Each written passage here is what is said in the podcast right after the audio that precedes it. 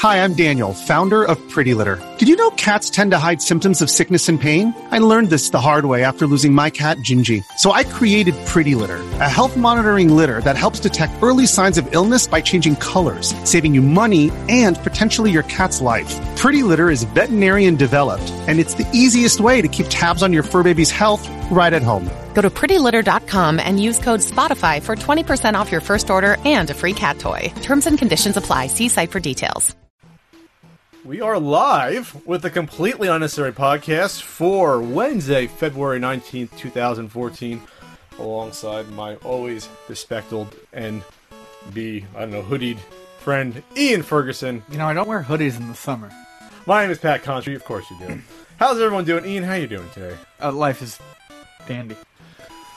You say a little facetiously, I think. Yeah, you know, 2014 is the year that just keeps on trucking on. So that's good. But it's barely started. We're not even one sixth done with Yep. it. And it's just, you know, uh, It's shitty. it's bullshit after bullshit. Yeah, it really is. So, uh, anyway, that's enough of that. Coming up on the show, we're going to discuss discuss a few things. Irrational Games closing after what 17 years. We're going to discuss uh, on YouTube issues. Uh, Total Biscuit being falsely flagged for copyright because of a bad game review. Uh, we're going to be talking about NES games, uh, the morality of having repro games and buying them, and label replacements. And is Nintendo, is NES no longer fun to collect because it's expensive and hard? We'll also probably get into a little bit about uh, the upcoming Guardians of the Galaxy movie. The trailer was just released yesterday, and a couple other fun topics. And if we have time for your Q and A, we'll take a few questions via hashtag CU podcast on Twitter. Um, so what's been going on for this week for me? Um, doing some writing. I'm still planning the next NES Punk episode. There's been a lot of other crap going on, on the side, uh, including us filming for Video Game Years 1984. That had to do that. Um, That so was fun. there should be a new NES Punk episode. God damn, there should be a new one by March 1st. And the good news is I'm writing and shooting two at the same time, so there'll probably be two in the month of, month of March. If one doesn't come out in February, it'll be um, two in March. Two in March for sure. Uh, so I'm going to shoot them both at the same time. And then I have other plans for other stuff and maybe a new show. Super Rift Brothers, three out of four episodes are out. The uh, third episode came out today. Go watch it. It's Nintendo customer service training. And next week's the season one finale of that with Pro Jared and Brentalfloss, my two uh, friends. So, Irrational Games. These are the guys behind Bioshock. Even further back, the people behind System Shock, which was huge on the PC in the late 90s. Um, and they are closing their doors after they release the second part of the Bioshock Infinite uh, DLC, Burial at Sea Part 2. Um, I think this is noteworthy for a couple of reasons, and I think both reasons kind of take the conversation in different directions. So I'll just I'll I'll I'll make my two bullet points. Um, one, this is I think further proof of why the modern idea of a quote unquote AAA game or a AAA game studio is uh, bad. Uh, these studios cannot support the weight of what they're producing anymore. Really? Um, when you when when when when Capcom calls something like five million sales of Resident Evil Six a failure, when something like Bioshock Infinite gets the critical acclaim and the sales that it does, and these studios still have to shutter, that means they can't support themselves anymore. So what's going on there? Is, is the fact Well- that they're just bloated? There's too many employees, too much overhead. Every, since there's so many expectations of these big bu- budget AAA titles, that if, if only one falters a little bit, the whole thing collapses. Let me let me let me try to phrase it as directly as I can. For instance, Bioshock Infinite was supposed to initially have multiplayer modes. Okay. All right. All throughout Bioshock Infinite's um, development, there was talk of these modes that they had planned and that they had pulled out of the game. Um, Bioshock, System Shock, the Shock games in general have always been heavily narrative focused. They've been first person, but the act, the, the the focus hasn't always. Nothing about any Shock game has ever screamed to me this would be great in multiplayer. Okay, Sure. so why are you going to try to shoehorn multiplayer into something? You've wasted all that time, money, and resources on trying to put something into a game that doesn't need to be there, and then you pull it out. It's money wasted. So yes, it's overreaching on the part of these AAA studios to feel like they have to include everything inside one game. There has to be side quests. Well, there has to be They're going for the entire market. Right. They're, they're going for the multiplayer folks. They're going for the single player story folks. The cinema, and now, unfortunately, now games are planned and they're also produced as big budget movies. Right, but all I'm saying is we've gotten to the point where these games are costing more than what they're worth, and we're not even seeing in the final product some of these things that this money has been spent on. Sure. It's poor planning, it's poor spending, it's idiotic. Um, you look at something like, and I, I didn't like it as much as past efforts, it's like maybe even Oblivion and Morrowind, but look at something like Skyrim, which just refused to put a multiplayer aspect in. Why? There's no way they could do it, it, it, it, and it didn't siphon off their resources. You know, it's, it's smart thinking. Don't put multiplayer into something that doesn't need or beg of multiplayer. Everything that's a first person shooter, and I'm, I'm, I'm focusing too much on multiplayer now, but everything that's a first person shooter feels like they have to put it in. But you know what? Those servers are dead in a month and a half's time. Why? Because everyone goes back to Halo or Call of Duty. So stop trying. A first person shooter is not going to, you're, you're not going to pull a significant enough piece of that pie away from Call of Duty or Halo or whatever the other first person Sure. shooter, shooter is to warrant you putting this money in. So back to the original point stop trying to put things in that are just going to get scrapped and cost money. Um, the other thing is, you know, the I don't want to say decadence, and I don't know a whole lot about irrational, but one of the the the, the pictures that's been going around uh, shows a giant life size statue of a Big Daddy from Bioshock, you know, sitting in the front office, and everything is well designed and nicely designed. And I think it's this situation where some of these companies start living outside of their means and they get bloated and you know the the higher ups want more out of them and then they, they can't there's But that's no, a that comes from the top though. The fact the matter is you have to if you're running a business, you're managing something, you have to know how to spend your money wisely. You have Well, to know how to plan ahead. right that, that's what i'm saying and, and i don't Yeah. i don't think any of these video company video game companies really know how to do that So there's basically I don't want to say they don't know what they're doing, but there's some trouble in terms of maybe it's the video game culture where everyone sees another big EA and they want to be the big everyone wants to be EA, everyone wants to be, you know, Ubisoft when really they should try to just hunker down and streamline and just make games and hopefully not go belly up like like these guys. and i think there's a disconnect too between what they think we want and what players actually want um, Sure. We've been saying that for years. I mean everyone's been saying that. Yeah, but I, I mean, you know, once again, you look at something like Bioshock Infinite that came out in a form that most people were happy with. I know a lot of people who didn't like it, and I've never played it, but had that been their goal going in, this streamlined, focused sort of idea that they wanted to create, they could have done it with less manpower and less money, and Sure. people wouldn't be out jobs. The second problem I have with this is how it's been phrased, and I'm not not gonna crucify the guy yet because I feel like. Uh, crucify me. I feel like there's Testify. I feel like there's a lot of stuff that hasn't been said, but the way Ken Levine, the head of Irrational, has kind of worded this is that he no longer wants to work with a big game company, so he's just going to lay all these people off and he's going to take 15 people and he's going to start a smaller game company because that's going to allow him to do what he wants to do, which is make narrative focused versus games. versus selling the company to someone else or versus splitting it and then giving up ownership and that just Yeah. sounds fishy doesn't Well, it Well, it does. It does. It sounds like someone Sounds else like a is cop-out. Sounds like some. It also sounds like someone else is forcing his hand. But that's got to be the worst way to announce like 200 plus people out of a job is be like, you know what? I don't need all you to make these games. I'm just going to grab a smaller piece of the pie and you know Sure. go do this on my own. The thing with Irrational though is I think it got so linked to Levine that you can't it have you can't necessarily when you get these big name developers right who who head up these companies when they leave too many people look at that as the company gone so irrational without levine is not irrational is So- basically what i'm getting at according to this article levine has chosen to hand over the bioshock series to 2k for further development right which is how, how they handled bioshock 2 which got panned well i don't know if it got panned but it certainly didn't turn out it, well was, it was somewhat of a cash in Yeah, yeah. So you know, I mean, that's what you can expect from the Bioshock series from this point forward. The the brains behind it is gone. and, and maybe all the artistic sort of direction Right. that made it original in the first place So so you want, want this is his uh his, here's his his comment um, there's no way from from levine uh, ken levine uh, there's no great way to lay people off, and our first concern is to make sure that the people who are leaving have as much support as we can give them during this transition. Besides financial support, this the staff will have access to the studio for a period of time to say their goodbyes and put together their portfolios. Other Take Two studios will be on hand to discuss opportunities within the company, and we'll be hosting a recruiting day inside their own studio, I guess.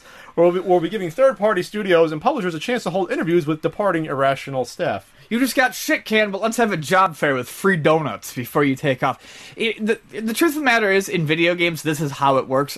people don't ne- necessarily get the, a lot of those people in that 200 probably were not permanent members of Irrational, and this is part of the problem with game development as it is now. These these these guys who do all this work, these guys and girls who do all this work, they don't have any fucking job security. Mm-hmm. They get hired on for the duration of a game, and then it's well, too bad you have to go find another job. Yeah, but it's almost like know, it's almost like they're they're, they're you know contract jobs, but not really. yeah, but now you know the entire studio is getting disbanded, which just makes matters worse. So my heart goes out to anyone who's been affected by this. Um, if there's anything I've learned about studios being disbanded, it's that other studios look out for other programmers, you know, graphic designers, artists, everyone in the field. They really look out for each other, and I think a lot of these people are going to land on their feet, Sure. and that's good. Um, what's bad is the video game model that has got us to this point where this is a regular occurrence. Well, yeah, I mean, you, I look at I look at it once you get to this large level. Like I said, it's it's almost like a movie company. So from from job to job, you could have the same core team set for certain parts of the game. You'll have one hopefully team of, of the 3D modelers. You know, one could be the art art design. You know, one part could be you know the gameplay. I don't know. You see what I mean? There'll, there'll be teams that move from job to job. Hopefully, Sure, but it shouldn't. It, it, I, I kind of get what you're saying. Like, if each team moves as a unit and they get some clout and some name for themselves, but Yeah. it would be better for everyone if you could just na- if each studio can nail down their core. There'd be consistency among games. You know, there'd be consistency among sequels. Um, you know, in that sort of environment, creative things grow. I mean, that's so you're how, saying it may not happen enough. that's how irrational happened you know i mean like they, they they got there by having core people um bullfrog was a solid development house for so long because you know they they worked with similar people in the same teams and they got these great ideas that started in one game and matured in another game and you, you Sure. when you fragment the industry up like that you, you're not going to get that So, end, end of an era, I guess. Well, I mean, they're still going to Well- put out some some Bioshock games in the future, but they won't the- be the same. well, yeah, Irrational's putting out the last DLC, like I said. They'll put out Bioshock. Two K will put out Bioshock games, and you know Ken Levine's team is going to move on and do digital releases that are going to be narrative focused. And the only good thing I can say, the only thing that I can hope that comes out of this is that Levine, and I, I, don't want to think he is, but isn't as egocentric as what's being printed makes him sound. But two, maybe this is what needs to happen before we start and we get back to a good spot in this. Maybe we do need to see a lot of this happen where people hunker down and focus into 15 person teams where they all are on the same page and they, they make these games.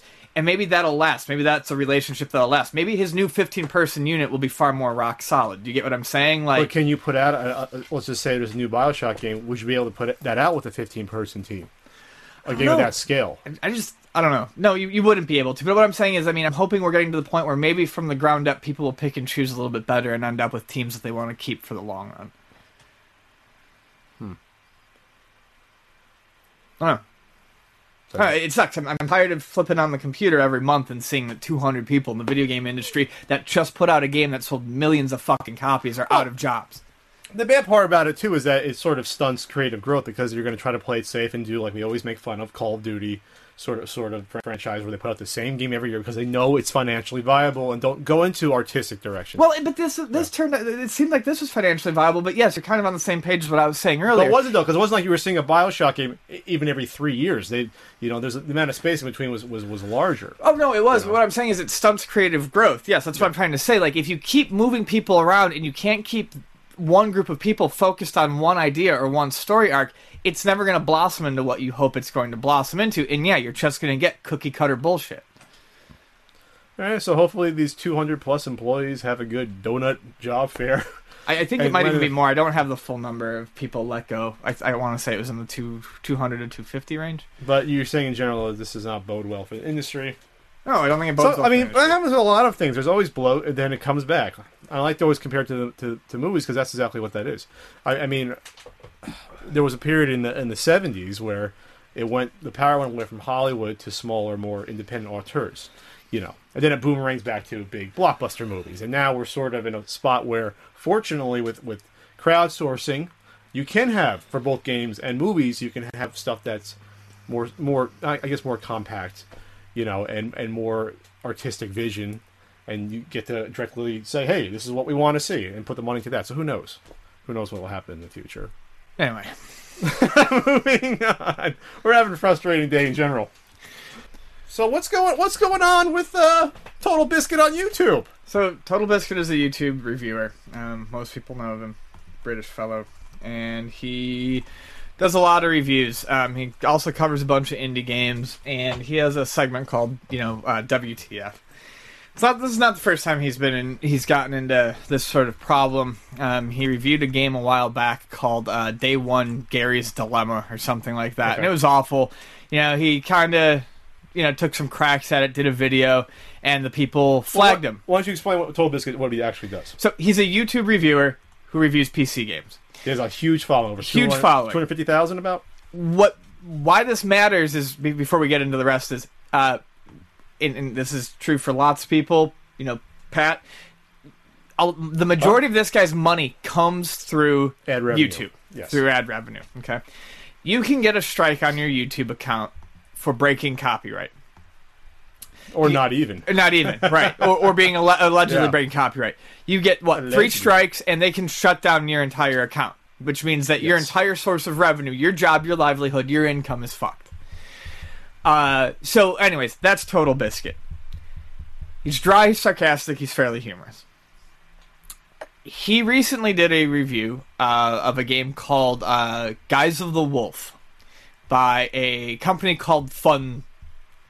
Jesus, I don't even remember. Fun something. I mean, they're, they're Fun something. fun something. They're- they're- and and he got a strike placed on his account.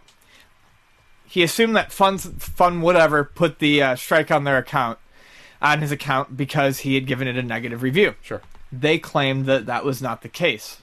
He then received a threatening email from them saying that he does not know who they are and they can shut down his entire channel and they have all the money in the world and they can fly lawyers over to the UK if they need to to make this a real claim. So Basically- just, just because he didn't give a good review. Right. This company, as it was later shown, is basically a bunch of we don't know how old they are, but it's essentially a bunch of rich kids. Uh, and Developed and, the game. developed the game, and put it out, and it's awful.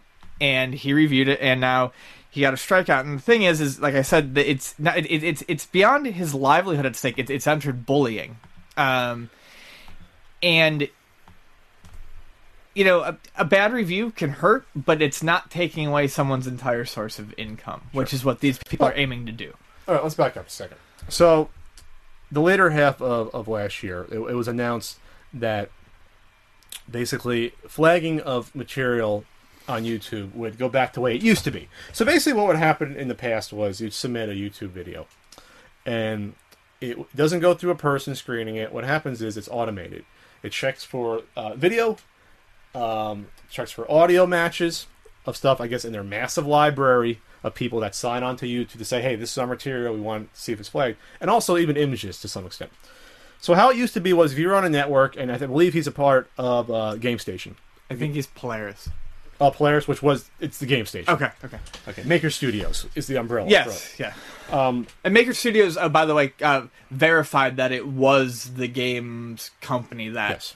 flagged it. So, all right. So, so if you're a part of, of one of these um, networks, I'm a part of one. Most of the big YouTubers, I'd say 99% are part of these networks. It used to give you protection. It gave you a layer of protection, of uh, like a buffer, if you will. Because before you get attacked by uh, a big studio, or uh, sometimes they would just take your ad revenue and, and they'll let you know this is copyright flagged, but you, they're going to be, you know, we're still going to show ads. But part of the deal is you can you can show the video, but this company, I'll tell you the company, they're basically going to take the ad revenue.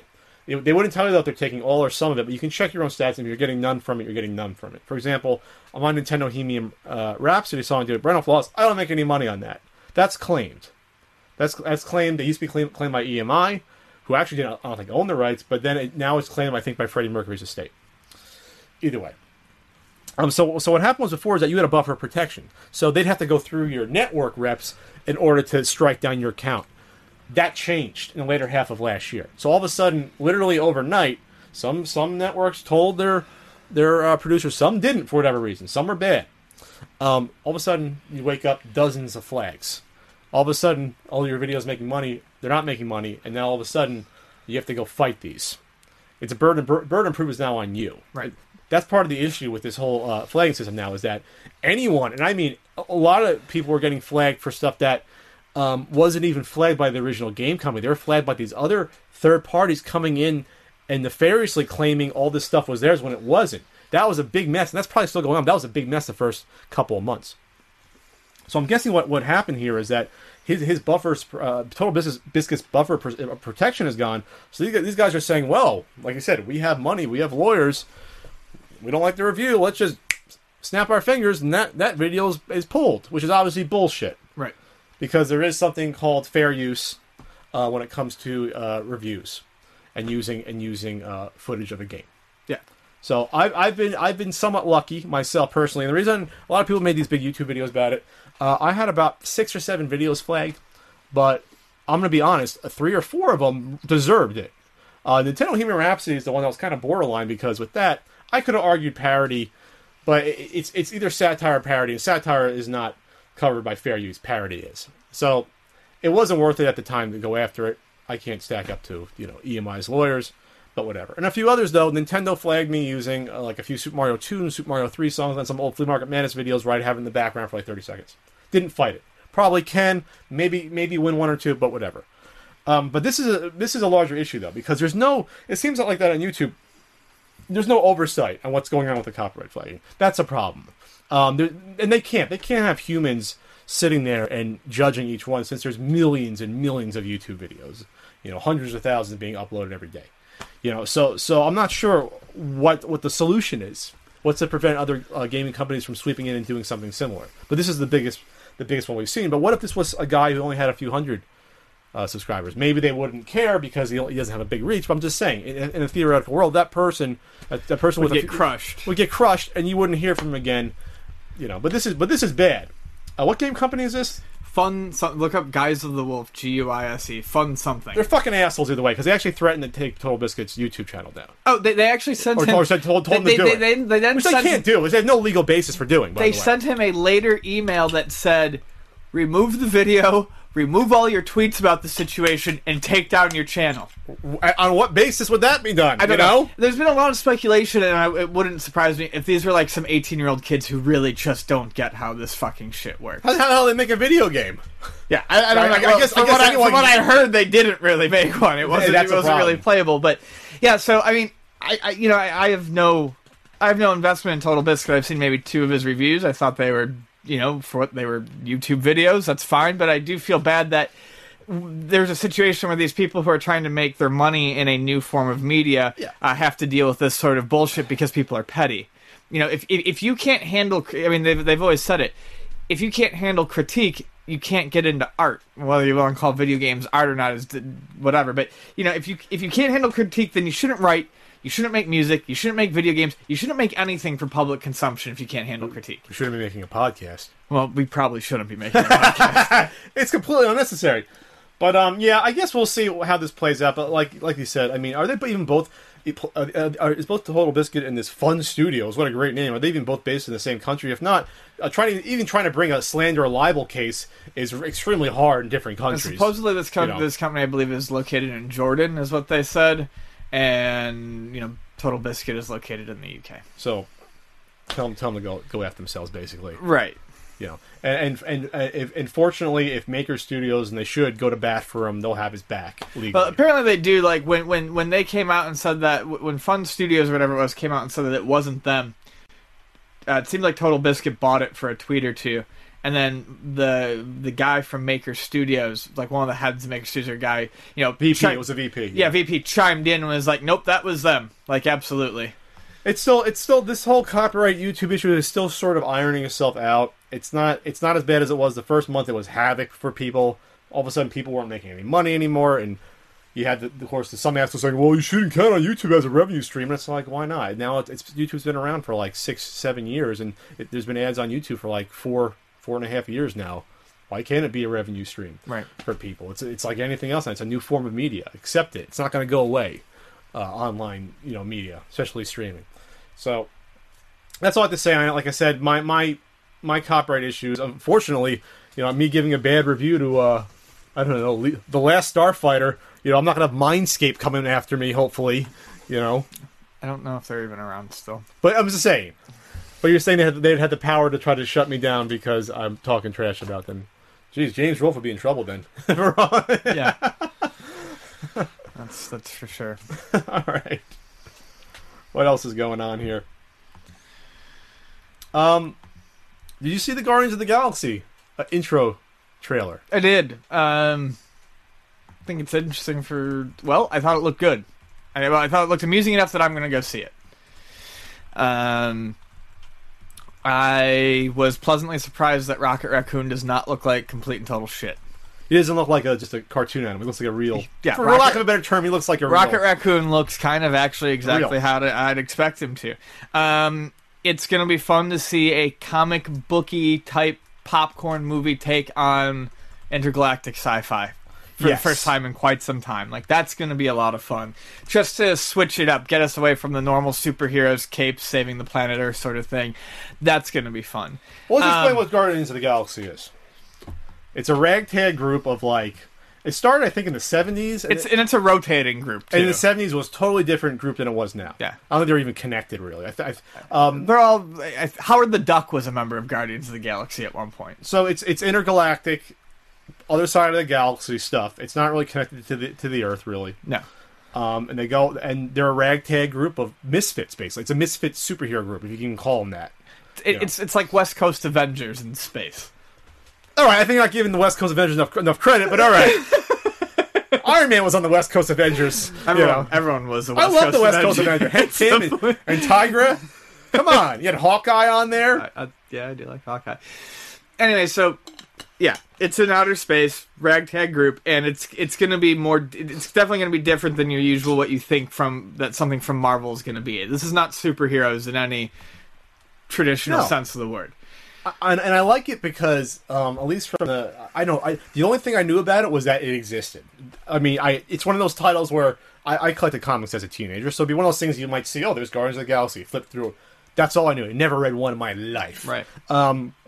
But then you start hearing people back, yeah, they're making this movie with this like little furry raccoon that mouths off and shoots machine guns. You're like, oh, that sounds interesting. Like they're really gonna do something like that. And it's like they're gonna do a movie with not even B-listers, a bunch of C-list, you know, Marvel characters. It's like, okay, this is kind of strange. Like I guess Marvel's kind of feeling feeling good now. And if you, if you even told me four years ago you would not have a major, you'd have a Marvel movie coming out like this is big budget. This is like you know, 150 million dollar movie. This isn't cheap.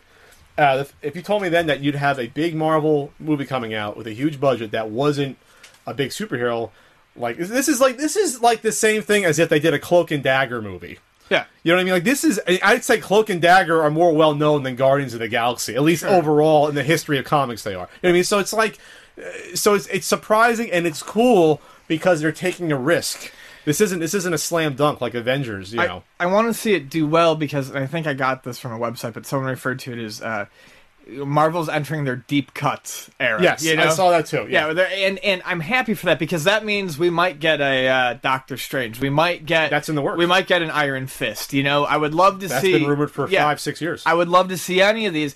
And I think by taking something so far out there like Guardians of the Galaxy, it's a barometer for them. If Yes. this can do it, then we can do it with anyone else in our Yes. universe. It, If- it if- basically means it doesn't have to be an established character. right. If, if if if if we can make these no ones from Yeah. space uh, something that makes us money, then we can take even slightly slightly known characters. And even though this is a, this is a comic that's existed since like for thirty plus years, in this iteration, it's only been like five years or so. Like in this sort of what I'm they're not really even sure. I know they they rebooted it again recently, and here's the thing that's interesting to me.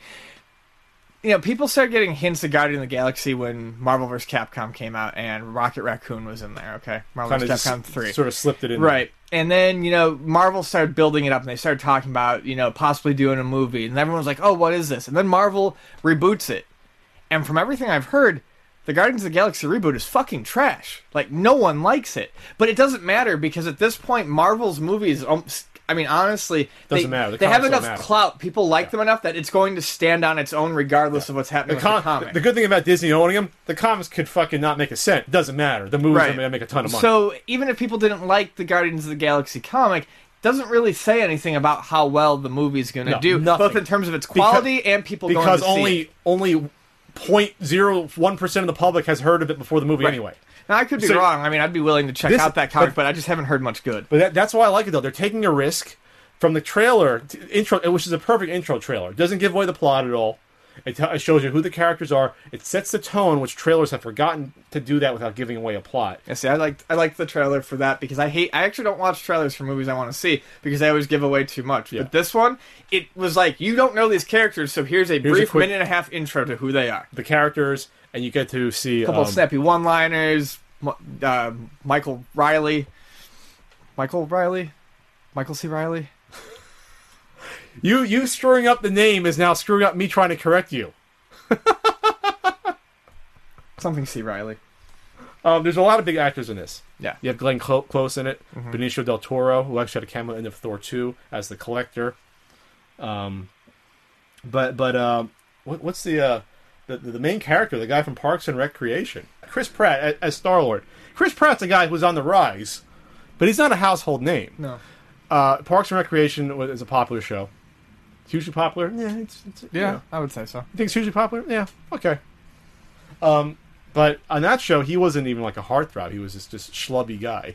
He gets this film. Marvel sees his acting chops. He was in Zero Dark Thirty, which I saw was really excellent. He was a Navy SEAL, in that probably had two lines the last half hour of the movie. He was in uh, Moneyball. Had a part in that as I think, the first baseman. So he's been a- he's been acting, but he's not a guy you, you put on this tentpole picture like this. But he gets the role. He gets ripped for it.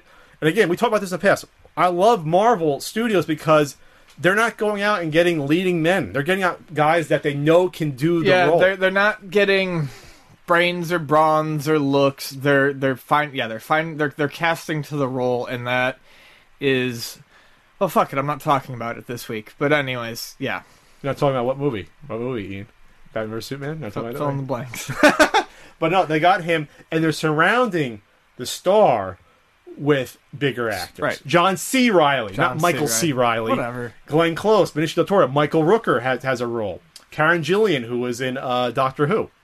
Zoe Saldana as as Gamora. And Vin Diesel as Groot. And, and uh, the voice of Rocket Raccoon is Bradley Cooper. So Awesome. they're insulating their star, which is again smart. Their star, who's on again on the rise. I think he's going to be in the new Jurassic Park movie that's coming out next year. So by the time that comes out, by the time this movie comes out, he'll be a hit. He'll be a, a, a rising star if he isn't already. And then by next year, he'll be huge. Um, but yeah, but it's still again, it looks interesting. They're taking an artistic risk, which again, why I love it. I think there is going to be a Doctor Strange movie, which I think will be great. Yeah, I just I, I hope that my guess to their strategy is what their strategy is because I think it's pretty it's pretty good for companies sitting where they are. Cast the line so far out and then just Yeah. reel it back in and Yeah. catch everything. Catch Yeah, everything. because this is probably the most outlandish uh, comic movie they could do. Can you think of one more outlandish than this, other than like Devil Dinosaur? No, like I'd love do? to see. Like I was gonna say Moon Knight, but no, Moon Knight would make more sense than this. Like I'll likely see. Like if this works, Moon Knight is more well known than this. yeah, exactly. And I love Moon Knight, so there's a chance that you know maybe we will. Like if this works, like I said before, anything goes. Sky's the limit. Yeah. All right. Well, it's August first. I'm going to see it. This is going to be a pretty cool uh, next few months with uh, Amazing Spider-Man 2, which I loved the first Amazing Spider-Man. I thought it was way better than all three Raimi uh, Spider-Man films. You have X-Men: uh, Days of Future Past, which follows up the excellent uh, First Class, which you still have to see. Yeah, those I do need to see. Captain America: Winter Soldier looks great. Um, it's probably better than the first one because the first one has to deal with the origin. does and that it, always takes does, it- forever. does does Winter Soldier look cool? That's where I'm going to end this segment. All right, onwards. Thanks for killing it. You're welcome. Anytime. Um, so we can talk about a few other things. We can do a short Q and A if you want. By the way, Q and A CU Podcast hashtag if you want to get your questions in. Live chat listeners. Um, this has come up somewhat before, and I'll tweet this out while you begin the discussion. Um, the opinions of, uh, I guess, the ethic basis, morality, if you will, of reproduction NES games that weren't released, I guess, in your region, or that were not re- released at all. Where, where, where do you stand on this? Ian? The people who. Okay, first of all, I look at this as different than something like a, a burn. But let me. So, the first thing is the, the people who were originally going to make money off of this are no longer making money off of it. Whether you buy a legitimate copy of the game secondhand from Japan in the Japanese language, or you get an English translation reproduction card to play the game. Sure. Okay. So I don't really feel like you're stealing any money from anyone.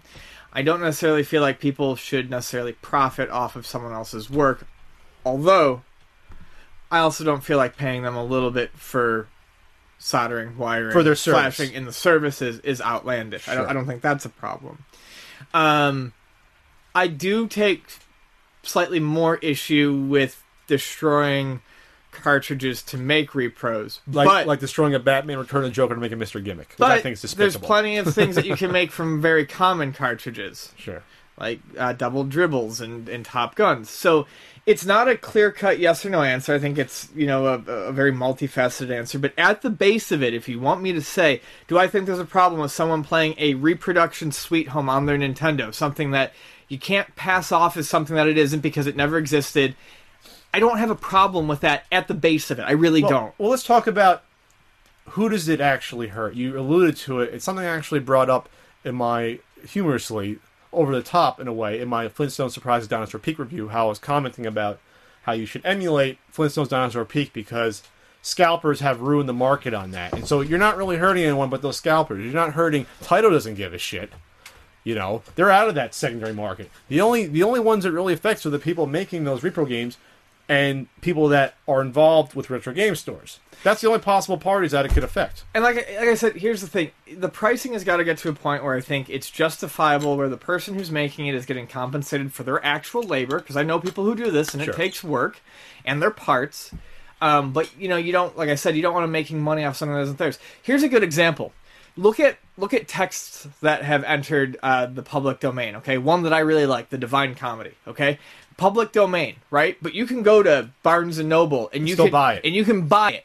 And why? Because they had the foresight to fucking print it in a large volume and bind it and give it to you in a nice they're- hardback. Yeah, they're taking the, the financial initiative and risk and but putting it out. but they're only but they're only selling something like that. And the Divine Comedy is a thick book. You could kill an intruder with it, and it, it's tall. They're only charging like ten bucks for it. So I don't feel bad because I'm not paying them for the Divine Comedy. I'm paying them to have a bound edition of it.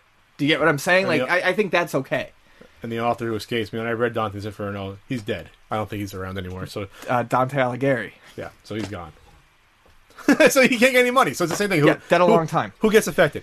This is the way I look at it. This is kind of the way I always looked at looked at uh, piracy of music. And the way I justified, at least to me, was I am not going out and buying the best of the disco era CD. If you put a gun to my head, I won't. So if I download a few disco songs, that that's not money that would have went somewhere. It's in a void, as far as I'm concerned. Mm. That's the that's the way I always looked at it. I don't know. See, that to me is a bit trickier.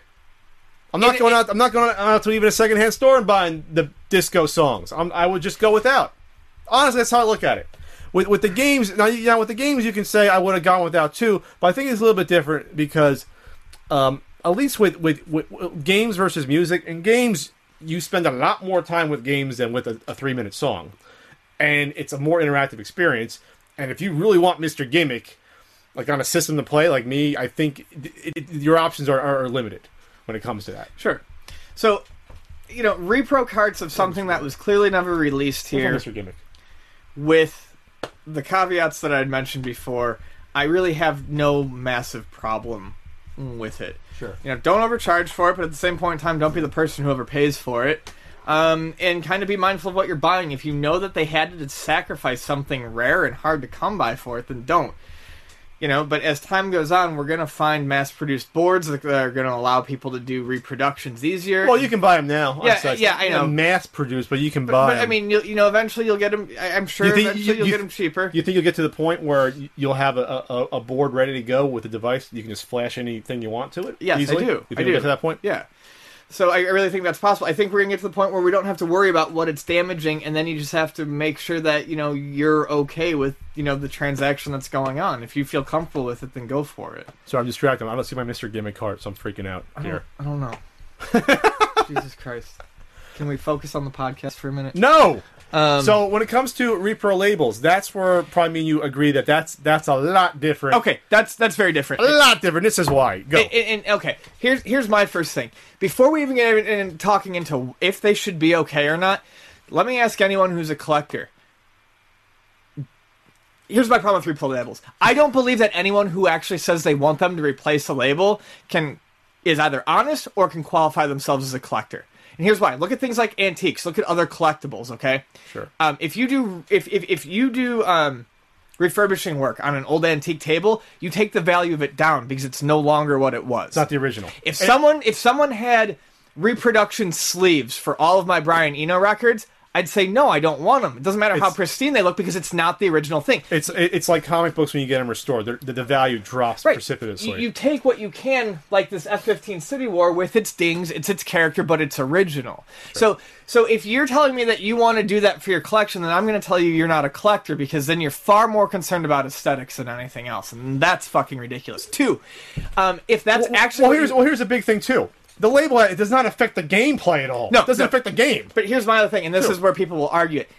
Um, so put something on there that says reproduction, right? They're like, no, it doesn't look the same. No, if all you're doing it for is so that you can tell yourself that your label looks prettier, then you should not matter if there is some distinguishing mark in some corner Yes, that, that someone can check for that says reproduction.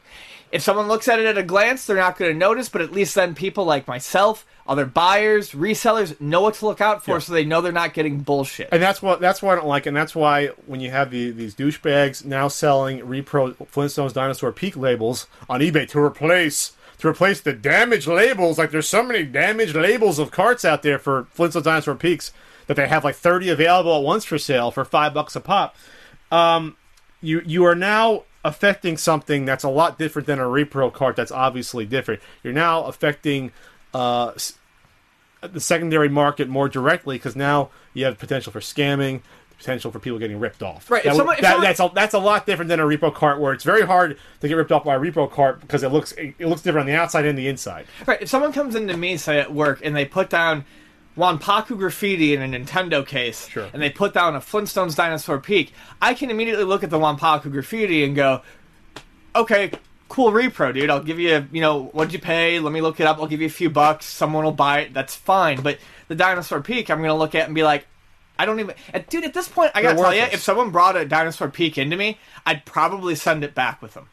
I probably would not trust them on it, Well, or you- I'd open it up. you'd have to open it up. I'd, I'd open it up, but I just, I, I, it honestly wouldn't be worth the hassle. You might as well open up and call your good buddy Pat down to verify it. You know, I can verify it myself. Thank you very much. I have one I could look at it against. Plus, well, I don't know. Um, so yeah, that that's hurting the market. I think that's hurt some of the. I, we, we talked about the peak of uh, maybe the Hind NES games. Who knows? Um, there, there's a guy named uh, uh, Games Trade One. His name's John, who I actually know. He's a he's a guy on YouTube. He does uh, pretty good re- reviews of like systems and, and old games. And he talked about recently how uh, NES is no longer fun to collect for because the value um, is just so high and it's hard to get the games. And we, I know we talked about collecting a, a lot before, but it I, I think if it gets to that point, you you have to look in the mirror and say, why are you collecting games? Yeah, you have to reassess why um, you're doing this. I would. This is my response to that.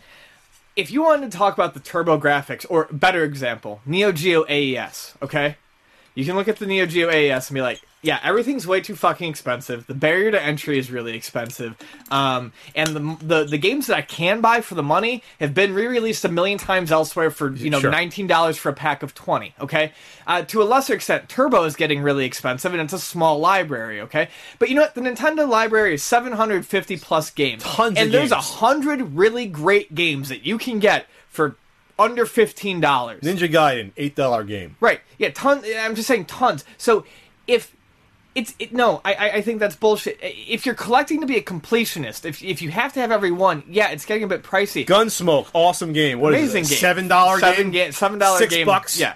So if but if you just want to play games, if you want to make your own little curated collection, I would say don't buy that. That doesn't mean I understand to a degree. I don't I don't love it, but I understand what he's saying. Sure. For a certain type of collector, but for the type of person who comes say into Luna, who just wants to play some Nintendo games and have some fun and play some old school shit, no, there's still plenty of great stuff that you can get for a reasonable I'm, price. I'm looking at Cobra Triangle right there. I don't know why that game's awful. You don't like Cobra Triangle? No, I fucking hate Cobra Triangle. Oh, I, thi- okay. I, think, I think it gets shitty real quick. Oh, but the, I think it's fine. But that's like a three dollar game. Adventures of Dino Riki, Lolo, Lolo 2, even Lolo 3 is not that expensive. We're just going through the whole library of I mean- games. Bionic Commando, ten dollar game. Balloon Excellent. Fighter, Staniacs, uh, you know, DuckTales. Some people like Goonies too. That's a three dollar game. Goonies 2. I'm, I'm just saying I don't like Goonies too. Faxanadu is like the uh, Faxanadu and Batman are two of like my favorite games on the system, You know and they're five bucks. You Three afford. bucks. You can't afford the, the twelve dollars for baseball stars. Get Little League Baseball. Right, That's a great exactly. baseball So, game. I don't. I, I think it's. If yes, if you're a completionist collector, sure, then this then the market's getting harsh for you. But if you're a gamer, there's some people that are gamers slash If slash collectors. They should be fine. you're fine. They should be fine. You can There's probably- way too many games. You could probably look. I cut my collection down from 400 to Hell. 100. You could probably get up to 300 without breaking much You of a know what? monetary sweat right now. you know what? You want to do this? Uh, this is semi piracy. Go out and get yourself a multicart, a Supervision for like thirty five bucks, thirty bucks, twenty bucks. You get hundred games. There's a lot of cool games on there if you want to do that. You know, if you don't care about having the actual game you want to play, but again, I think that's where it li- that's why unfortunately when you talk about collecting, some people say they're separate from gamers. I think it's hard to separate it unless you are totally someone that doesn't care about the games at all. Then obviously you're just a collector. But no, the, the library is too big. For, uh, to, Right, to and that, that, that's my that's my main thing. The library is not uniformly expensive like something like the AES, and the library Or is not, TurboGrafx even, yeah. or and the library is not ridiculously small like the TurboGrafx. There's a, there's a whole ton of games out there. They don't have to be all be little Samsons. You know, the few games that are both you know very Good, expensive and, good. That's the other thing Not I think people forget. There's not that many of these. And, and, and there's a joke on eh, eh, there's a joke online Yeah, label's not amongst- bad. among great keep bragging amongst collector circles. Um, the rarest games, the ones that are going to cost you the most money, oftentimes aren't the most fun to play. There's a reason why a lot of these are rare. That's the reason why I hate stadium events. Yeah. Little, Little Samson is. You're right. It's a great game. It's one of the few that's actually you know really Death fun Race. and expensive. Oh, excuse me, it's a Shockwave, but or it could have been Death Race. It looks exactly the same. They're, they're both games by uh, ACGI. Yeah, except right? for the fact that Death they're, Race would be they're all the fucking terrible. I, but it's the same. There's, not, there's only five games that look like this, and Chiller. They're all terrible, but they're expensive. That's my point. Actually, this used to be a game that only cost like ten bucks. Yeah, Shock- I, I actually bought Shockwave for ten. Why? I don't know. I got rid of it soon after. The, the NES is a deep library. The reason I love it because there's games in there that I even forget are games. Yeah. they're like, wow, that's a cool game. I mean, you're doing the marathon, there's something that pops up. I'm like, I know we've played this before, but I, I always forget about it. The first marathon we play Eliminate later uh, Eliminator Boat Duel. That's a fantastic game. It's a fantastic game. It's like a four dollar game. It's a it's a, a great game that we didn't even know about really until we started playing. Like, wow, this is a fantastic game. Yeah. You know. So, anyways, yeah, that, that I mean, that's my take on that. Yeah, I think I think I think, I think when it happens with with anything, you have to just take a step back, breathe, and then play some games. Just play them. I know I can say that being that there's not any more games for me to buy, but I mean, just take a step back and just relax, and then Look around and realize that you probably haven't touched fucking ninety percent of what you have. If you're a, if you're a collector who's gotten to the point who says that the Nintendo is no longer fun because of the price, that means you've bought up the bottom 400 games that didn't catch you anything, cost you anything. Have you played them? Have you had fun with them? Have you done anything besides buy them and look at them? I don't like that accusing look you're giving me right now. That's an accusing look I'm giving everyone, tone. but, but it's but it's easy for me to give it to you. I played all these for the marathon. I know. Shut up. That's I'm my saving attacking grace. you, but you know, sit down and play what you have. Like there's there's Not just that, there are and there are still places to find deals. It's not all eBay. no, it's not. I, and I know there's a billion more times. Uh, I'm just, I don't, know- you know, I'm, uh, someone told me, or I saw the term scalping versus reselling. Scalping's perfect because if you sell, that's fine. If you scalp, you're an asshole. There's so many more game scalpers than there used to be. Yeah. That popped up the past four years. There's ways around that still. There's still people. There's still you, you go out to these conventions, Retro Gaming Expo. There's popping. Oh, there's the Midwest Gaming Classic Expo. There's a ton of these things. Uh, there's one in Seattle. You can find people there to trade with, or you find good deals. You actually find people willing to get rid of their doubles for cheap. You know, Where you realize that you know bubbles and, and and things like this rise and fall. So, hey, you know what? Play the good games you've got. Go and fill in the, the blanks of your sports games that no one wants, and then when the prices start to fall a little bit more, get in and get the stuff that you wanted to get. Like, I don't know. You don't have to give up on collecting just because things are getting expensive. Look to imports. You know, Famicom games, a lot cheaper than Nintendo games. Uh, PC Engine games, rising in price a little bit, but still considerably cheaper than most Turbo games. Like, Sure. there are so you know, if if it's not for a collection, if it's not for a set, there are still plenty of ways that you can enjoy your hobby. there's always there's always a Batman you can get for like three dollars. Such a good game. There's always a Batman you can get. It's one of the best games on the system, and it's not it's not Little Samson. I'd rather play this than Little Samson. Sorry, would, but Give three dollars. Kabuki Quantum Fighter. I'll meet you in the middle. Kabuki Quantum Fighter. Yeah. I totally forget what that game is. You whip with your red hair. That's that's right. You love that game. We always played it. It has a freaking bizarre ass aesthetic. Anyways, so yeah, that's There I we mean, go. We we talk about this stuff all the time, but I- there's kind of the I- last uh, word on a lot of it. I love John Oh, Gamester. love seeing him at convention. I talk to him on the phone sometimes. Haven't in a while, but I think I think I mean his collecting part. I think I think he's just got to go back to the library. Go back to the library, play some games, have fun with it. Make yourself some popcorn and some chocolate milk, and sit down and grab a stack of games and play. Just play. Just play. That's Just play. that's the message for today. All right. yeah, we have to start and pick and choose just because we get a lot of questions, and uh, if we don't answer your question, no offense, but chances are if we skip your question, it's probably because we've answered it in a past Yes. Q and A session. This is a good one. Um, okay, we'll start with okay. We'll start with this one first. This is from at Foxhounder ten fourteen. He writes for the Punk Effect. Oliver, hey Oliver, uh, this is for you real quick. I don't care uh, about this series. I don't. I mean, it's fun, but whatever. Uh, what are your opinions on the Metal Gear series? It's personally my favorite of all time, especially Metal Gear Solid Three. Um, I really liked Metal Gear Solid One. I loved it when it came out. Um, I have not really played much of the series after that. I think what Kojima was doing, especially back then, not so much now, but especially back then, with the way he worked his narratives and constantly tricked the players, was very, very clever. I keep telling myself that one of these days I'm going to go buy the complete Metal Gear set that you can get for PS3. I'm going to sit down and I'm going to play them all and I'm going to enjoy them. Will I ever actually do it? No, probably not. But I do respect the games. I just they don't ever enter my my queue. By the way, he's writing a fictional uh, sort of Metal Gear series on the site right now. Oh yeah, Yeah, narrative first one's out. It's good.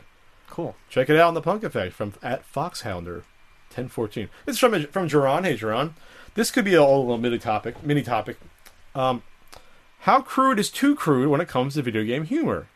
We're talking beyond Duke Nukem Forever. Okay, I'll answer this by this.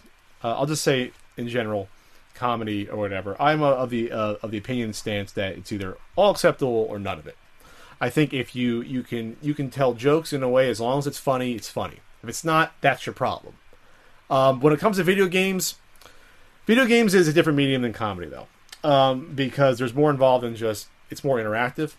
But honestly, I, I don't I don't care about crude humor if it's done well. If it's done well, it's fine. If it's not done well, it's not fine. Yeah. That's what it comes down to. I don't give a shit about cu- crude humor. It's when it's not done well that it's the problem with crude humor is is when it falls flat. All you're left Yeah. with is crude. When Yes. a when a normal joke falls flat, well, whatever, it just falls. So you know, you look at something like Duke Nukem Forever where it was just garbage. You know, it makes the game worse. And then you look at something But that like, would have been garbage regard, regardless of the humor. right.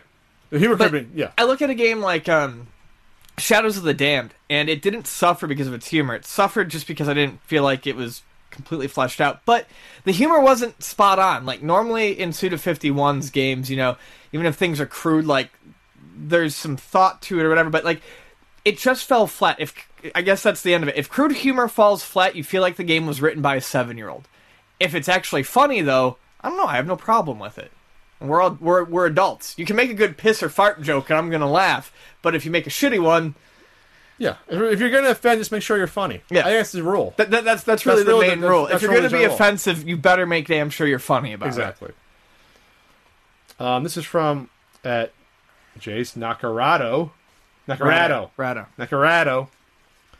Um, this is a quicker one. One game you still cannot beat to this day that you struggled for when you were younger. Um, you know, I still can't get one credit complete R type, and that drives me fucking nuts. That sounds tough. R type. R type's tough. It is. I've made it all the way to. I can make it all the way to like level five on like one ship, and then I completely fall apart.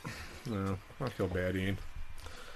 Uh, for me, I can't really figure right now. I, I, I think I've gotten I've gotten better at some games. I've gotten better throughout my, my aged youth. I've gotten better at my Tyson's Punch Out, but worse at Ninja Gaiden somehow. Not sure how that works, but that's that's what's happened. Not sure I have to think about that. Huh. All right. Um, this is from at Mega Five K. She's in the chat right now. What do you think about Nintendo making a YouTube channel aimed towards girls and gaming? Do you think that it's sexist? I've not heard about this. I think it's really, really kind of misguided. I don't know. It's just, guided more than sexist. it's just, well, it's sexist too. It's just weird. I don't like. It's the whole fucking But thing is, is it weird. gonna be pink with kittens? it's all over it? really, really is it- over the top girly, and it's like you don't understand Nintendo. Like you're seen as this like clean, squeaky kind of all-inclusive area where I've never once thought of Nintendo as being for boys or girls. You know, never, never once. Not even in my most Yeah. sexist. I look at like the Xbox 360, right, and I see a bunch of fat fucking slobs shoving Doritos in their goddamn maw, playing something, right? And I'm like, man, girls don't play this, and I'm like, man, that's sexist. Of course, girls play it, but I've never thought that about Nintendo. I always look at Nintendo. I'm like, anyone plays Nintendo. Why? Because Nintendo's always portrayed themselves as Yeah, being more open. the By actually going so far to make a girls' channel for Nintendo, I think that's got. it- It's weird at the very least, and possibly alienating. I don't know. I mean, maybe someone else will chime in. I, I, think it's it. strange. Could this be a full topic next week or next time? I don't know. It, the thing is that I've heard, and I haven't looked at a lot of it, is um, I guess it is aimed at like younger, like younger, like girls, like like kids, like preteens and teens, and maybe maybe that's more interesting to them. But I still feel like the declina- the, the dividing of gender was never something that Nintendo needed to do. Yeah, well, yeah, the Mario and Zelda games are big examples of games that appeal to everyone. There's no, there's no age limits. There's no se- Right. sex limits. And, and just like I said, there's no sex limit on enjoying Halo or, or Call of Duty or anything like that. But I especially never thought There's- of that with with Nintendo. Right, Well, maybe they're, they're that desperate.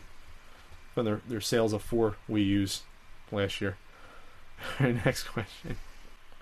Which gaming fran? This is from at Cartridge Brothers. Which gaming franchise, if canceled, retired, would have the biggest impact on gaming today? That's an interesting question.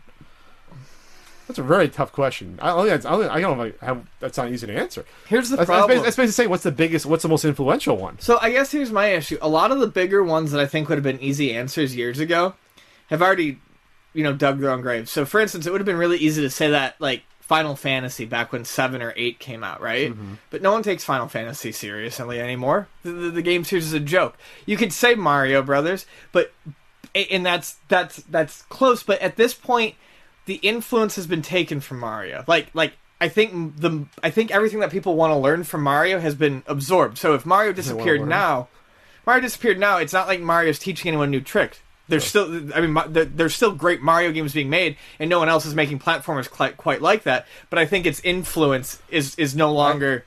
I think gaming. Oh, I mean, the best answer is there's so so many games on so many consoles. I don't think getting rid of one will matter because there's so many. Plus, there's so many ones that are that are like others. I mean, that's that's really tough. That's really tough to tough question. It's it's weird too because you don't see people. You don't see people rallying around one title like you used to. When Final Fantasy VII came out, for instance, everyone bought it. Mm-hmm. I mean, I, I mean, in my high school, everyone got it, whether they were sports gamers or nerds. it was the game to get. That was the game to get. You don't see a lot of games like that now. Even though people go crazy for like- something like Grand Theft Auto 5, there's still a whole group of people who are just never going to pick that up.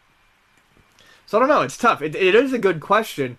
I think if you furthered it And plus, if, like, if you removed a game's, if you removed an entire franchise's influence, yes, that's a, that's, That's a the thing, That's a more important that's the thing. The influence of, of GTA is one of the biggest. right. The influence of GTA Yeah. would be huge. But so but, you, but that's already there. You already have all the copycats and games that Right. are like that, like so, Saints Row. So if you if, already there. if you add a little bit to the to the question, and you just say you eliminate all their influence as well, I'd say GTA and Mario Brothers would be two of the bigger ones. I don't like GTA, but it, I mean, I'm, I'm not going to say its influence is Yeah. is not there because it is. It's Probably the most influential game of the past fifteen of the 3D era, probably Mario 64. I didn't like it. That opened up 3D worlds, and you got GTA, which gave you true open world.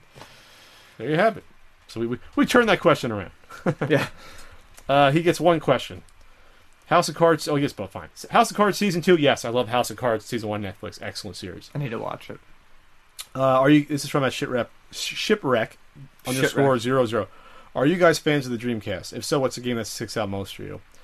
I'm a huge fan of the I like Dreamcast. Dreamcast. I like it. The game that sticks out the most for me is Jet Jet Set Radio. great game. Um, it's probably the only game that I've beaten more than ten times. Really? You never Oh. told me that. I had the import version, beat it like like seven or eight times. Got the U.S. Version, I- beat it a couple times, and then beat the, went back The and beat the Japanese version more And I'll times. say it again. The reason I consider Dreamcast the last retro system is because the last one that had its games displayed in an arcade, and vice versa. Sure. Uh, games like Crazy Taxi, I can play it at so much. It's so fun. Soul Calibur was the first time I saw Soul Calibur on a TV and had it look exactly like the arcade. I was like, holy shit! Oh, and Phantasy Star Online is huge. I mean, that was the first console game that it was the first console RPG that you could go online. Like that game sticks out so much in my head to the fact that we're still playing clones of it to this day. Like I just got a game in the mail, Gundam Breaker, the other day. That is a Phantasy Star Online clone, only plays Gundam models. Like so, there's a lot of games that started on that system that you know stick out for me. This is at X Files 2000 The debate of biblical proportions is happening in a Facebook group. Which games do you include when considering complete NES collection? It's whatever you want it to be. Yeah, when when, when Because you're- some people don't include unlicensed games, some people include unlicensed games, some some people only include the Tension games, because the only games you can find at Toys R Us. You know, whatever the hell you want. Some people include Nintendo World Championships, some people don't. Some people, I I personally include any game that was available via retail stores. so that means via retail, I don't include Flintstones Dinosaur Peak even because that was not available on Toys R Us. I don't include the Panesian games. You couldn't find those for sale anywhere. You can only find those in a CD uh, rental store. Yeah. You know, so I don't include the NWC carts. So I include games I own. It doesn't matter to me. because I have a very different take on collecting. Your collection is done when the compulsion stops itching. Exactly. That's part of it too. If I wanted a Stadium Events, I'd have one by now. Right. I would have bought it. I would have bought a Stadium Events five years ago or four years when I when I really finished up my collection in February 2010. When I finished it up, finished it up then, or yeah, 2010. Uh, I could have got a Stadium Events then for like whatever six, seven hundred dollars, a Right. thousand. I would have done it then.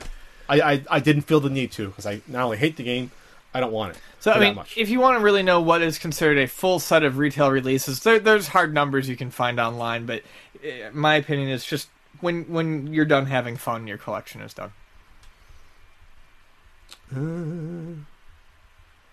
Hey, Ian at Radical at Gigantor thirteen thirteen. Hey, guy. Hey, Ian, oh, hi, hi, hi, you.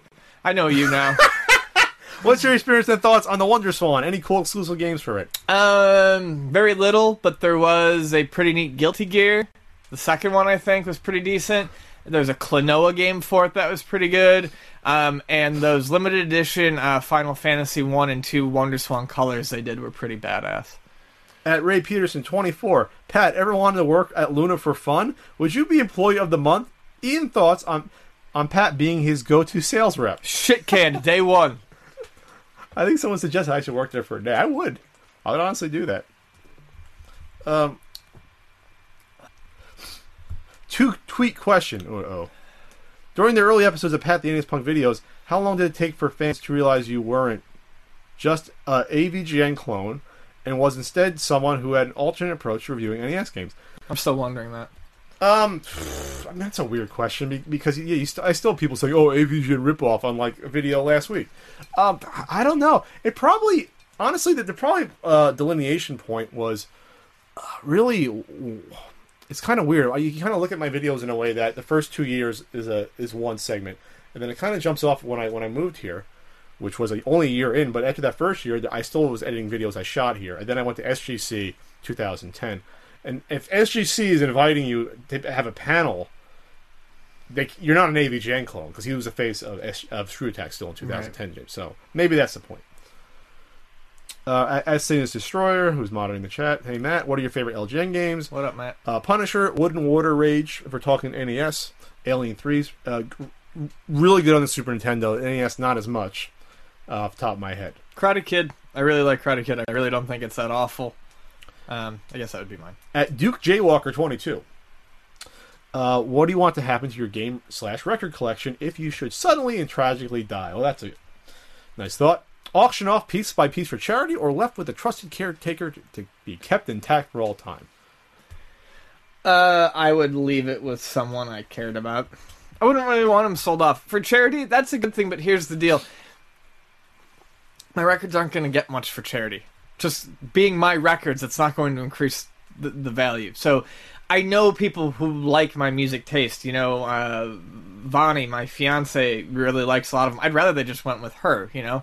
Um, if, if they could be put to good use for charity, I'd be okay with that. I just don't want them sold off at a garage sale or binned. Yeah, that's the thing. I want a, a collector that really knows to have it. Yeah, I, I, I want them to mean uh, whoever, whoever they mean something to. That's who I want to have them. Except for my M82, which is going in my in my grave. All right, uh, I'll go faster here. Uh, this is from Etso Dawson. Do you consider the DuckTales Gold Cart Capcom made for the remaster release to be an official cart slash mission? No, it's because it's not. It's, it's a DuckTales game. No, it's not even a Ducktales game. What am I talking about? What are you talking about? You're talking about the gold cart. The one that came out with last year, right, for the release. Yeah, yeah. It's Yeah. it's it, it, it's it's That is- it's actually Ducktales. They, Right, they, but- but they right. cannibalized real Ducktale uh, cars. They- No, no, that's right. no, you're it's a- it's a that's right. They got reproduction it, board. That's right. They got a repro board. So yeah, it's not. It's a repro game. No, I don't. I don't count that at all. Do I think It's it's, an official cool? release. Do I think it's cool? Yeah. Do I think it's ever going to go for money? Unfortunately, is it at all part of a Nintendo collection? No. This- You'll you'll like this one. At Zack Attack 1984. What's the deal with Nintendo Age? They bite your head off if you say anything bad about sealed slash VJ collectors. They always argue. Well, a lot of them are dicks. Some are cool. I'm not gonna say I, I met some, some cool guys like Justin, uh, Penguin, great guys in Nintendo Age. Some are just assholes. Lincoln's from. eh, Look, just You know? walk away. Just walk away from that shit. Don't get involved in those discussions. It's not worth it. Have Here's your opinion and leave. they're, they're, they're arguing the thing about sealed slash VGA uh, stuff because that's what they see their their nest egg being is sealed games. A lot of those guys, they're not video game collectors. A lot of those are guys that came from the world of sports cards, uh, sports cards, toys, Investments in general. and other investments that are vultures that are coming into video games and trying to make that their new piece of their monetary gain. Right, Call it like it is. Just because some of these people are on a board called Nintendo Age does not mean they know anything about video games. No. It means that this is a place they know where they can go get info on what they're they're buying, selling, and trading. They know how to take a game. They know how to find a sealed game on eBay, buy the game for fifty bucks, send it away, get slabbed, and try to flip it for four hundred. That's what they know. That's where their knowledge begins and ends. They know price trends. They don't know shit about video games. Yeah. Next question. Yo, can't find the link of the CU podcast. Oh well. At Gara at my desert. Helen. Helen. V Day is over. Mm-hmm. But who's your favorite and least favorite video game couple? Even non gaming related, if you wish. That's a tough one. Video. I never bought the Mario Princess Toadstool thing for a second. Yeah, that's kind of like my least favorite video game. Never bought it. Um, driver and car from City Connection. Wait, there's a couple in there? Driver and car. Oh, you mean the combination? Yeah. Cat and windshield? Cat and windshield. um, I don't know. I, it's been a long time since I've played RPGs. Oh, oh, okay. Potential spoiler coming up about Final Fantasy IX. Oh, Ready? God. Okay, Ready? Okay. Ten seconds. Well, let's. Favorite video game couple is Vivi and Quina when they have their mock wedding in Final Fantasy IX. I know nothing about Final That's Fantasy fine. glad. Okay, spoiler over. Okay. Uh, what this is from at C Jonathan 0329. What are your thoughts on South Park: The Stick of Truth? I think it's going to be excellent when it finally gets released. It's been delayed what a full year. Uh, this was come out last year. They actually they actually made fun of it on South Park a few weeks. Uh, the, whenever the last episodes aired, they actually referenced it at the end because they had a three part Game of Thrones episode and referenced it, saying it'll come out eventually. I think it's going to be cool uh, because there- there's been so many references to fantasy stuff on that show in the past. I think they're fans of that genre. They're writing they're writing it themselves and, and have a large I think the writing is going to be good. I think that they they have enough interest in that sort of material, video games, that their hearts are going to be in the right Yes, place. They've done multiple video game episodes on South Park. I think that because it got bounced from studio to studio, because of delays, I do have concerns about how it's actually going to play. But I think if you're a fan of South Park and RPGs in general, it's not going to be worthless to you. I think you're going to have fun with it. I think it's something I would pick up. Is it is gonna come out in current gen consoles? Yeah, next month. I, and I'll probably pick it up too. I think I will. The first new game I bought in four years. Uh, hey Pat, what's your favorite Dungeons and Dragon game games that came out for the NES? Wow, well, God, I always have trouble differentiating them. I love Dragon Strike because it's an action game. It's it's, it's kitschy, you know.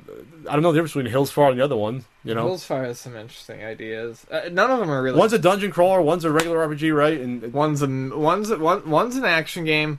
One is Heroes of the Lance, which is obtuse and ridiculous. uh, and then I think it's Pools of Radiance is more of a traditional dungeon crawler, is that the one dungeon crawler? and then Hills Fire is a mixture of things. okay. Hills Fire is interesting. Which is the one that has you going on horses? And horseback. Hills Fire is that's one That's the of mixture of, of it. Okay. That's definitely interesting. Um, I don't remember it being particularly great. Uh, at Squirrel Mafia, which has the better sequel, Ducktales or Rescue Rangers, Ducktales, hands down. and a couple more. Um, At C Jonathan 0329, have you played Bravely Default yet? And if so, did you like it? I have not. I, I keep seeing the name of this game. I don't think I've seen one sh- sh- video shot of it. It's Final Fantasy Returns. It's it's it's basically Square's Final- new Final. It's it's it's Square's new RPG that will probably be a series where they get to do Final Fantasy things in it, while Final Fantasy continues to. It's older Final Fantasy. Yeah, basically. It's, it's, Final, Um, it's Final Fantasy from the SNES era, basically. Uh, well, PlayStation One on era too. Like Okay. it, it's, it's it's more of a traditional JRPG. I really want to play it. Uh, there's a lot that came out this week that I really want to play. I don't have time to play everything I want, but I really want to play like Bravely Default, Danganronpa on the Vita. Um, I want to play Earth Defense Force 2025. Now's a good time to be into. Now's a good time to have some handhelds. And our last question at Pie Lover one three two five. Who doesn't love pie? Ever plan on having quests on the podcast? Should we have some quests? The quest for Pat's missing Mr. Gimmick card at this point that's driving me nuts. The quest for sobriety. The quest for sobriety.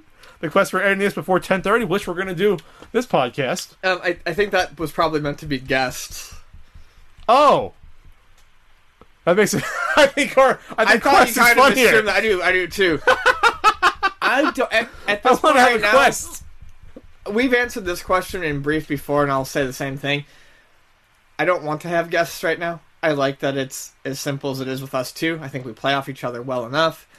I get to get out of work, come have a beer, and we're done. I think guests would be fun, but it's not something I'd want to do regularly.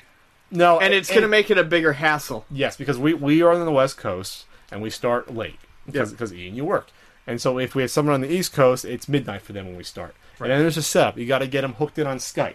That's the only way to do. it. I've actually heard. I've actually thought about having people calling in via Skype and setting up an account, but we don't have anyone to screen them, so we can have a joker come on and do whatever. So it's it's a little complicated having more unless unless you have a producer help you. A lot of the big podcasts like Steve Austin's podcast, podcast, the Joe Rogan Experience, the huge ones, they have guys behind the scene. They have at least one or two people helping out produce the show. Yeah. it's me producing this on the fly. You know that's why people say, "Why are you always on the computer?" I'm monitoring the chat. I'm monitoring, make sure we're streaming. I'm monitoring you stream. I'm monitoring the topic. So like, to have someone else help me out would be great. I should rephrase. I'm not anti-guest, but we would definitely need help for it to work out, and I would only want to do it at most like once, uh, once every few podcasts. Unless we did a special time when it wasn't on the regular podcast and we sort of spliced it in and showed people doing, the, you know what I mean, like something like that where it was like a one-off. That's fine. Yeah, I mean, I'm sure we'll get there. It's just right now, I, I like where we're at, and people. I mean, I appreciate that people enjoy the podcast, but we're, I mean, we're still pretty young for a podcast, It's been six months. so probably 12 August, episodes. You know, I mean, more than that. It's been more. Than, it's been like six. Oh, you're right. Tw- no, it's been more than that. I think August, September, October, November, December. whatever. January, Math is for losers. Um, I can't count. Yeah, maybe twelve episodes. you know, I mean, once we get a bit more situated, then yeah, maybe. All right, we, we we- we're cool. We got through this. Do the CU podcast and then dance. All right. With that with that said, we're gonna see you guys in uh, two weeks' time. We'll, we will see you on Wednesday, March fifth. If you want to come here live, remember hashtag CU podcast. We'll have uh, this on the site the next day, which will be Thursday, and then we'll have clips on YouTube throughout the week. We don't like putting them all at once because we don't want to saturate YouTube folks; they'll get pissed. So, Do you ever do reviews anymore? no, I don't. The comment section is pretty hilarious on some of those. People are like, "Why is my feed full?" Because you because you subscribe to him.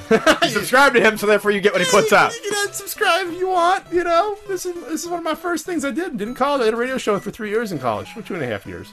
But uh, I talked to myself for three years around college time. I wish that was a joke. And with that, we're going to see you next time. For Ian Ferguson, my name is Pat Contri. Have a pleasant e- evening. Finish your cerveza. Bye bye, everybody. Bye.